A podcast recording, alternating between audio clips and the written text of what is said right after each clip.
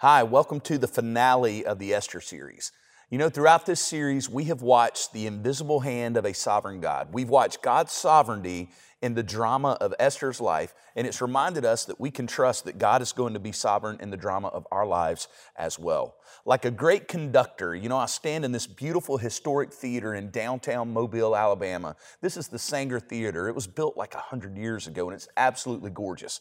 And so many times I've watched it with my own eyes from this audience behind me. I've watched a conductor stand in this spot and lead an orchestra with incredible music. And what we see is that God, like a great conductor, you hear the sounds of the characters and the words of the people involved in the story, but what you don't realize is the great conductor of heaven with his sovereign hand is actually guiding the music, the tapestry of the notes and the sounds and the and the timepiece, it's all happening because of His hand moving things along. He's the one moving the chess pieces. He's the one that when Haman thought that he had check on the situation, God says checkmate with Mordecai and Esther.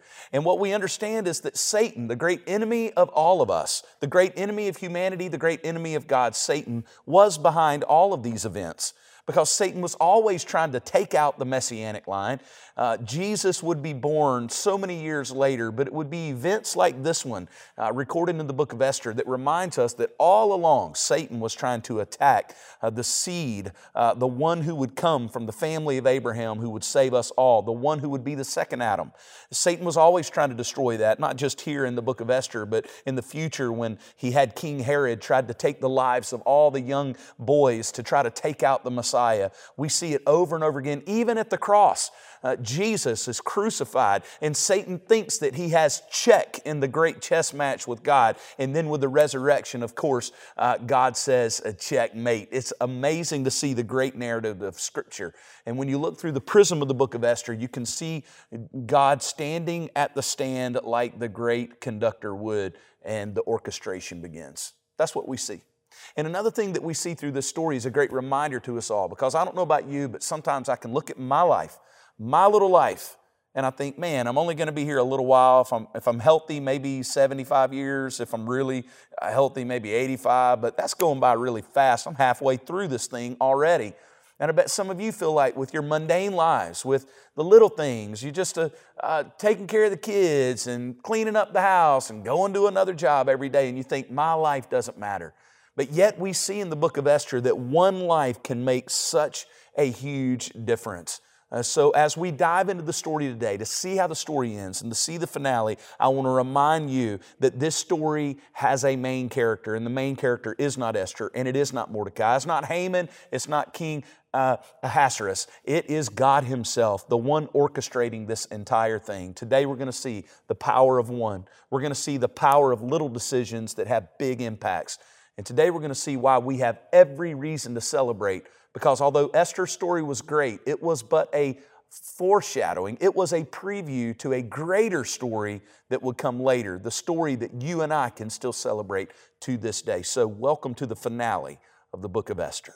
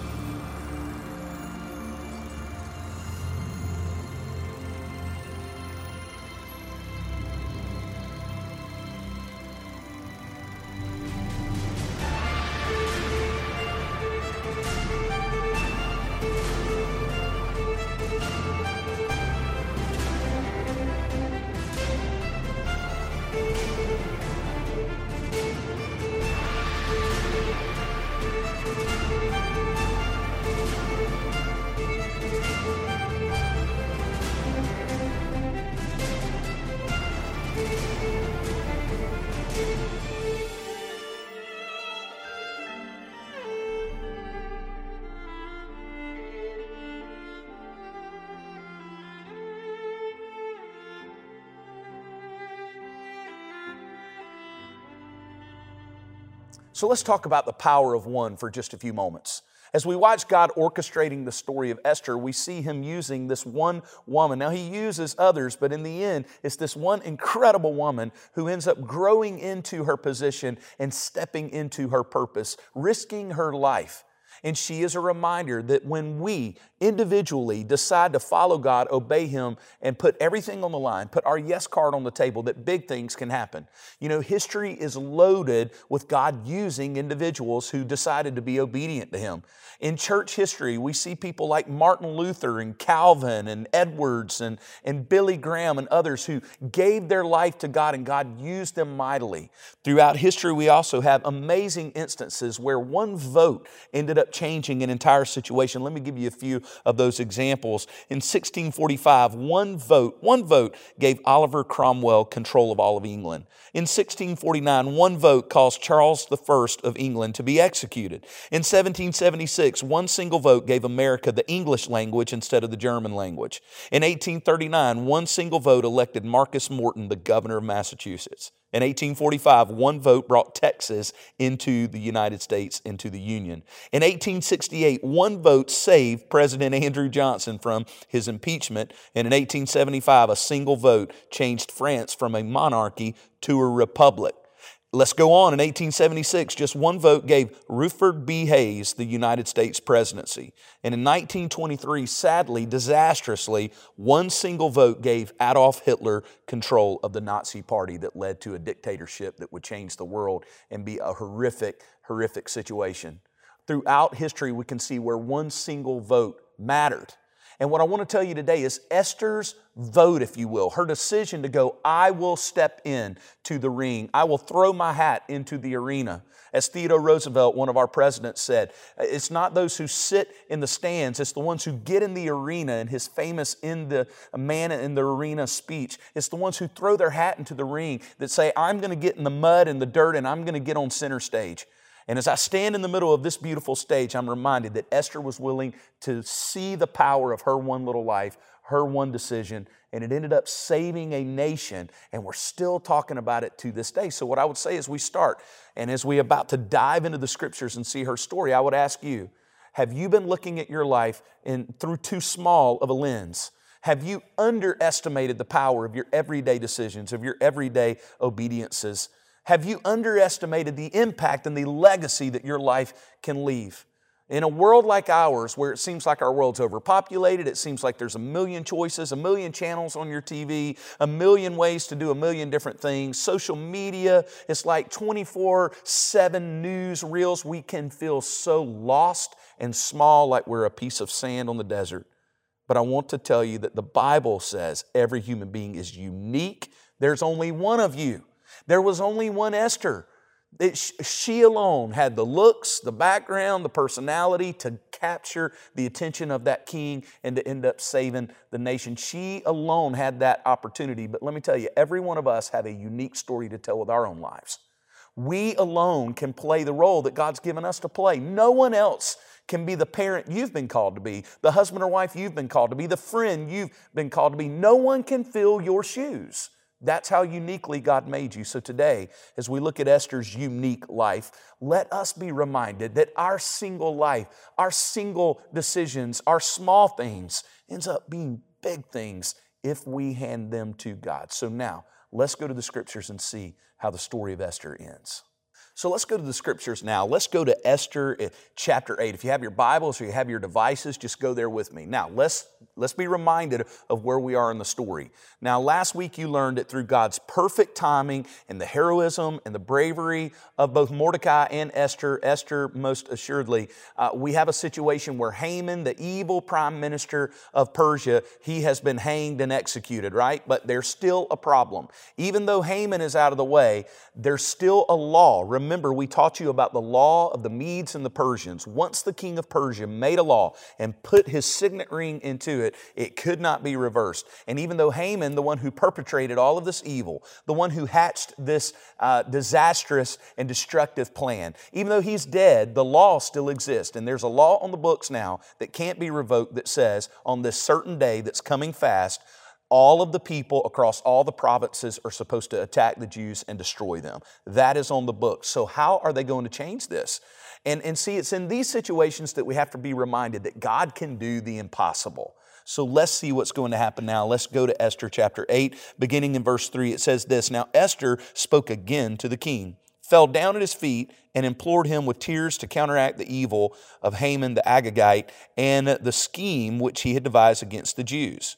Verse 4 says, The king held out the golden scepter towards Esther. Remember, even though the situation has changed dramatically, he's still a brutal Persian king, and she can still be killed. She risked her life yet again. We blow over that. She didn't risk her life just once, she risked her life over and over and over again for her people. At this point, we don't have a young, immature girl who's trying to figure life out. We've got a full, mature woman who's risking her life as a hero to protect her people. And once again, she risked her life because if he would have withheld that scepter, she's dead on the spot. But instead, he holds out the scepter, giving her a legal audience with her, with himself. And, and she says this So Esther arose and stood before the king and said, If it pleases the king, and if I found favor in his sight, and the thing seems right to the king, and I am pleasing in his eyes, let it be written to revoke the letters devised by Haman, the son of Hammedatha, the Agagite which he wrote to annihilate the Jews who are in all the king's provinces.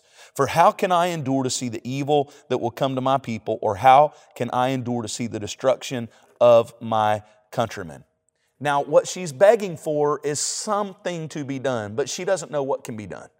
She's not an expert in the law. She doesn't know what can happen here. And so, really, when you look at it, it seems like an impossible situation because the king has said the Jews have to die, they have to be attacked by everyone, and it's a law of the land. It's got to happen. So, what is going to happen here? Let me ask you a question. Right there where you are, whether you're on your porch or on your couch, wherever you may be joining us from, wherever you are in the world, maybe you're on a military base right now with your, with your friends watching and joining us. Uh, you may be in a cold place or a warm place, on a beach or in the mountains, but wherever you are, I bet you, like Esther and her people, I bet you have faced an impossible situation. Maybe you have gotten a word from a doctor that said it's over, there's nothing else we can do. Maybe you've looked at a family situation and you thought there's no way we can make this better. Maybe you've looked at your marriage and thought there is no way we can resurrect this relationship, it is dead. But I want to remind you that we worship the God of resurrections. He's the one that brought Lazarus out of the grave after he'd been dead four days. He's the one that raised himself from the dead after three days in the grave. My friends, we serve the God who brings dead things back to life, and he works in impossible situations.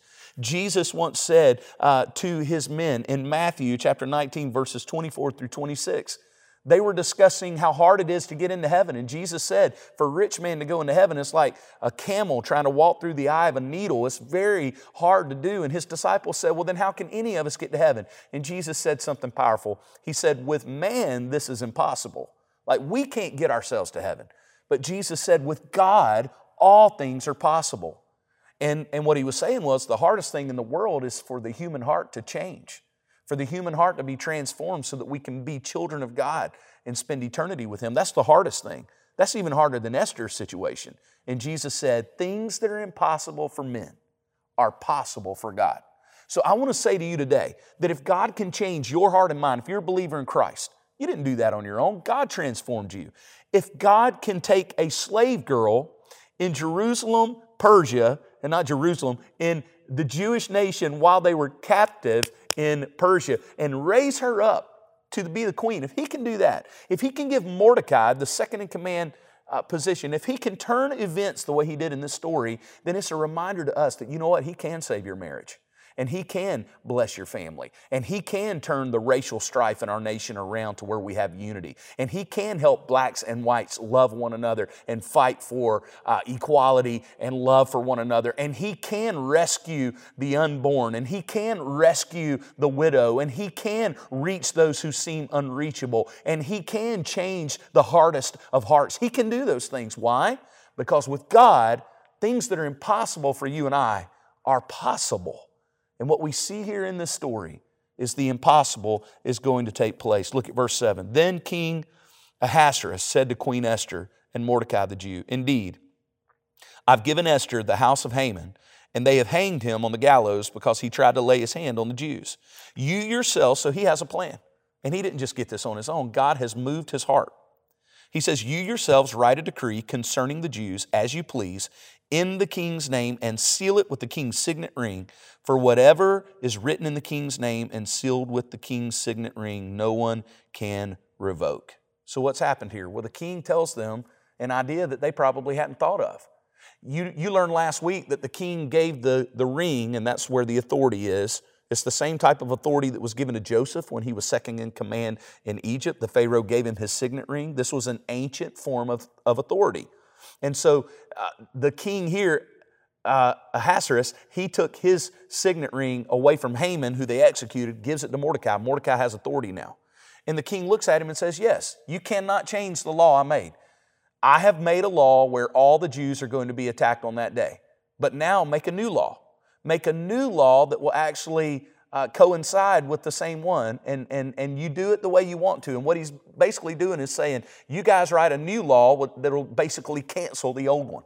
It'll work the same way. If I put it in the law, then it has to be so. This was a brilliant plan, and it was a plan that we can only uh, surmise came from God Himself.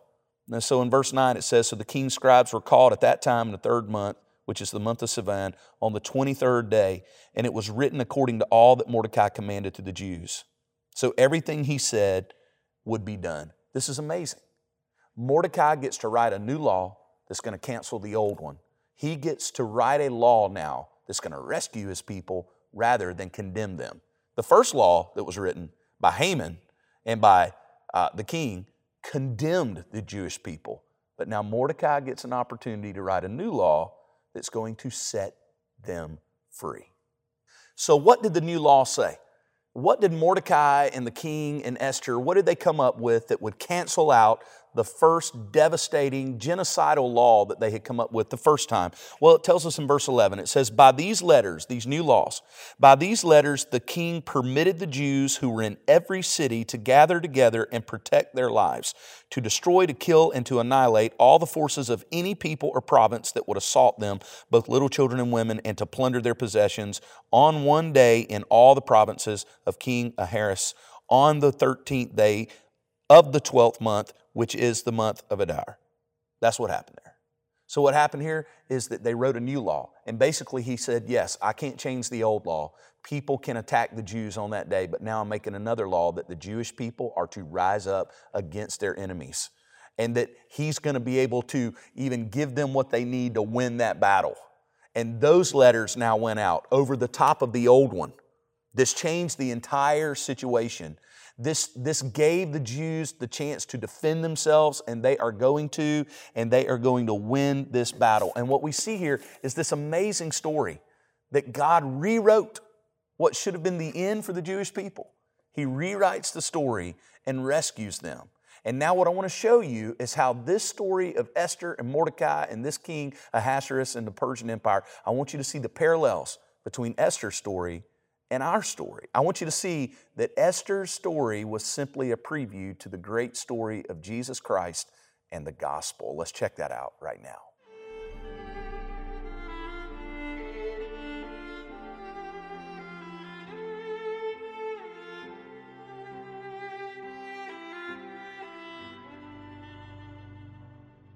So if we take a look at Esther chapter 9, verse 5, we see what ended up happening. Listen what it says. It says, Because of this new law, because of these letters, when that day came, it says, the Jews defeated all of their enemies with the stroke of the sword, with slaughter and destruction, and did what they pleased with those who hated them. In other words, they won the battle. The Jewish people were not annihilated, and they struck so much fear in the nation that people began to act like they were Jews just to get on their good side. It was amazing how God changed their fortunes. Everything changed because of that second law that was written. It changed the entire situation. What I want you to see today is that there are amazing parallels to the gospel. What we would say is the entire Bible points to Jesus including the book of Esther. We would say that Jesus is the greater Esther. Jesus is the greater king. Jesus has the greater kingdom. Jesus is the greater Mordecai. And Jesus ultimately is the greater Esther. King Xerxes, or King uh, Ahasuerus here, he was a horrible king. If we take a look at how this points to Jesus, we find that Jesus will eventually be the only true and good king that this earth has ever seen. Even King David, widely considered the greatest king that Israel ever had, made massive mistakes and, and was really a terrible king at times. And certainly King Saul, the first king of Israel, King Solomon, all the other kings, they all fell so far short. But Jesus would come and he would be the perfect king. We also see in the book of Esther a kingdom, the kingdom of Persia. And although it was large and powerful, it was a horrible place in many ways to live. It was a dictatorship where women were abused uh, where the poor were marginalized, where the king uh, was abusive and, and just created havoc for people, where life was not valued, uh, where people were treated horribly, and where groups of people, where ethnicities uh, were totally uh, at risk and enslaved. Well, what we know is that Jesus would bring a kingdom where people are loved, where the color of somebody's skin has no bearing on their value, where uh, money and fame have no uh, bearing on whether someone is important or not. In the kingdom of God, it's really an upside down kingdom in many ways compared to this world. So, what we know is Jesus is a greater king compared to the king of Persia, and his kingdom is the greater kingdom. And then we look at Mordecai in the story and we see that Mordecai was a great foreshadowing too. Mordecai was wise and he cared for uh, his, his girl, if you will, that he raised, uh, his cousin, but really like a daughter in many ways. And yet we see that Mordecai was not perfect. And Mordecai didn't get everything right all the time. But what we find is Jesus, while Mordecai was a wonderful guide to Esther, Jesus is the perfect shepherd for us. Mordecai did his best to guide Esther, but there were limitations to how he could guide her. He could not go uh, all the way in through the city gates to get to her on his own. But Jesus, there's nothing that can separate us from his love. And Jesus guides us forward. And the Bible tells us he's a shepherd that guides his sheep. And he leads us to lie down by uh, pastures. And he leads us to water when we're thirsty. And he protects us from falling. He has has his hand on us and cares for us. The Bible tells us in 1 Peter to cast all of our anxieties on Jesus because he cares for us so much. So we see that Jesus is the greater, greater Mordecai. All of these stories and characters were pointing to him. So now we come to Esther. Now, Esther is the heroine of this story in so many ways, right? She was awesome. She stood in the gap. She did so many great things. But if you remember in the beginning of the story, she was not willing initially to relate to and identify with her own people. And as long as she did not identify with them, she could not save them. It took her stepping into their shoes and admitting she was a Jew and going to the king and risking her life and telling him that, hey, these are my people that you're about to destroy and you're going to destroy me with them. It took her standing in their place, if you will, representing them before the king before there was any chance of them being saved. Now, while she did this in an earthly way, what Jesus would do for us is far greater. Because, see, the first law that was passed by King Ahasuerus and Haman was disastrous and condemning to the Jewish people. What, what we understand is that the law of God condemns us, except King Ahasuerus and Haman, they were evil in their intentions, but God is perfectly righteous with His law. The problem is we sinned against God, and the law of God stands condemning us as sinners and there is no hope for us. The Jews had no hope on their own. They could not save themselves. They were stuck. And when that law was passed, there was no revoking that. It was done. And the, let me tell you, the law has passed a judgment on you and I. Apart from Christ, we are condemned in our sin. Listen to the book of Ezekiel 18:20. Uh, the law says this: "The soul who sins shall die." That's irrevocable. There's no ambiguity about that. And that is the sentence on our lives. Uh, but Esther, she saved her people from an earthly end. But Jesus did far more. Jesus saved us uh, from, uh, let me tell you, an eternal damnation, an eternal place. And, and, let me make this clear. Even though Esther was able to save her people from death, it's not like they all became best buddies with the king. They still lived in a brutal empire, and though things got better for them, they were still under his dictatorship. But Jesus brings us, when He uh, rewrites the law for us, He brings us into a eternal relationship with God and makes us a part of the family, makes us a part of the family of the King. It's incredible what Jesus has done for us. In the same way we are doomed, and the Jewish people were doomed by that law, we are doomed by the law of God condemning us as sinners until a new law was written, until Jesus came and Jesus instituted a new law. Let's go to Romans 8, 5 through 9 and see just what the new law of God says that revokes, that overtakes, that replaces the old, that, that fulfills it and gives us a new way. Let's check that out right now. So, what does the new law of God say? What does the new covenant of Jesus say to us? Well, 2 Corinthians 5:21 really says it well. It says, God made Jesus, who had no sin, to be sin for us, so that in him we might become the righteousness of God. See, Esther identified with her people before the king and represented them, and she saved them. And you know what Jesus did for us? He became sin for us. He comes to earth, Emmanuel, God with us, becomes a man, wraps himself in human flesh, and he takes our place on the cross. We call that the substitutionary atonement. And because Jesus took our place on the cross, we now are in the family of God. And our our salvation and our freedom has been won in Christ. We are not in shackles and in slavery anymore. We belong to God and we can celebrate that today. So, Esther points us right at Jesus. The old law condemns us, but the new law in Christ has set us free. And Jesus didn't do away with the law, He fulfilled it for us, living a perfect life. And then He died a horrific death in our place. See, Esther never had to actually give her life for her people, she just risked her life. Jesus didn't just risk His life, He gave His life for you and I. And Esther uh, kept her people from being annihilated, but Jesus did more than just keeping us from dying. He gave us life and brought us into the family. And we now are not just servants of the King, we're family members of the King. We're sitting at the table with the king. That is what Jesus has done for us. So, like every part of the Bible, the book of Esther points us to the greater one, the perfect one, the greater king, the greater kingdom, the greater Mordecai, the greater Esther. We celebrate Jesus today for what he has done for us. Now, let's take a look at how the Jews in Persia celebrated what happened through the deliverance that God brought to them.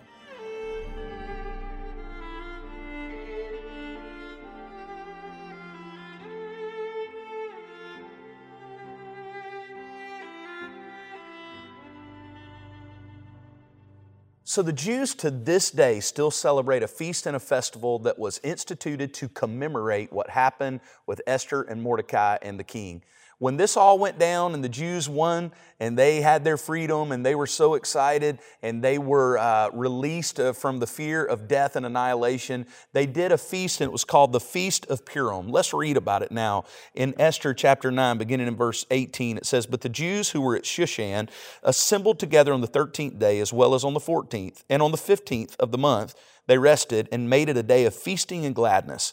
Therefore, the Jews of the villages who dwelt in the unwalled town celebrated the 14th day of the month of Adar with gladness and feasting as a holiday and for sending presents to one another. And Mordecai wrote these things and sent letters to all the Jews near and far who were in all the provinces of King Ahasuerus to establish among them that they should celebrate yearly the 14th and 15th days of the month of Adar as the days on which the Jews had rest from their enemies, as the month which was turned from sorrow to joy for them and from mourning to a holiday, that they should make them days of feasting and joy. This is incredible. They celebrated because their sorrow had been turned to joy, their mourning had been turned to dancing. And that's what we celebrate as well. Uh, see, Esther and Mordecai, they won the day, and their people were saved from annihilation, but Jesus won the day for us. And we as Christians today, we celebrate. And while they were given a festival to commemorate what happened for them, we have been given a feast, a supper, if you will, to celebrate what Jesus has done for us. And today, to end the Esther series, since Esther was pointing all of us to Jesus, we see clearly what she could just see dimly. We today don't just celebrate Esther and her great story, but we celebrate the one who she pointed to. So today, to end this series, we want to invite you to take the Lord's Supper with us.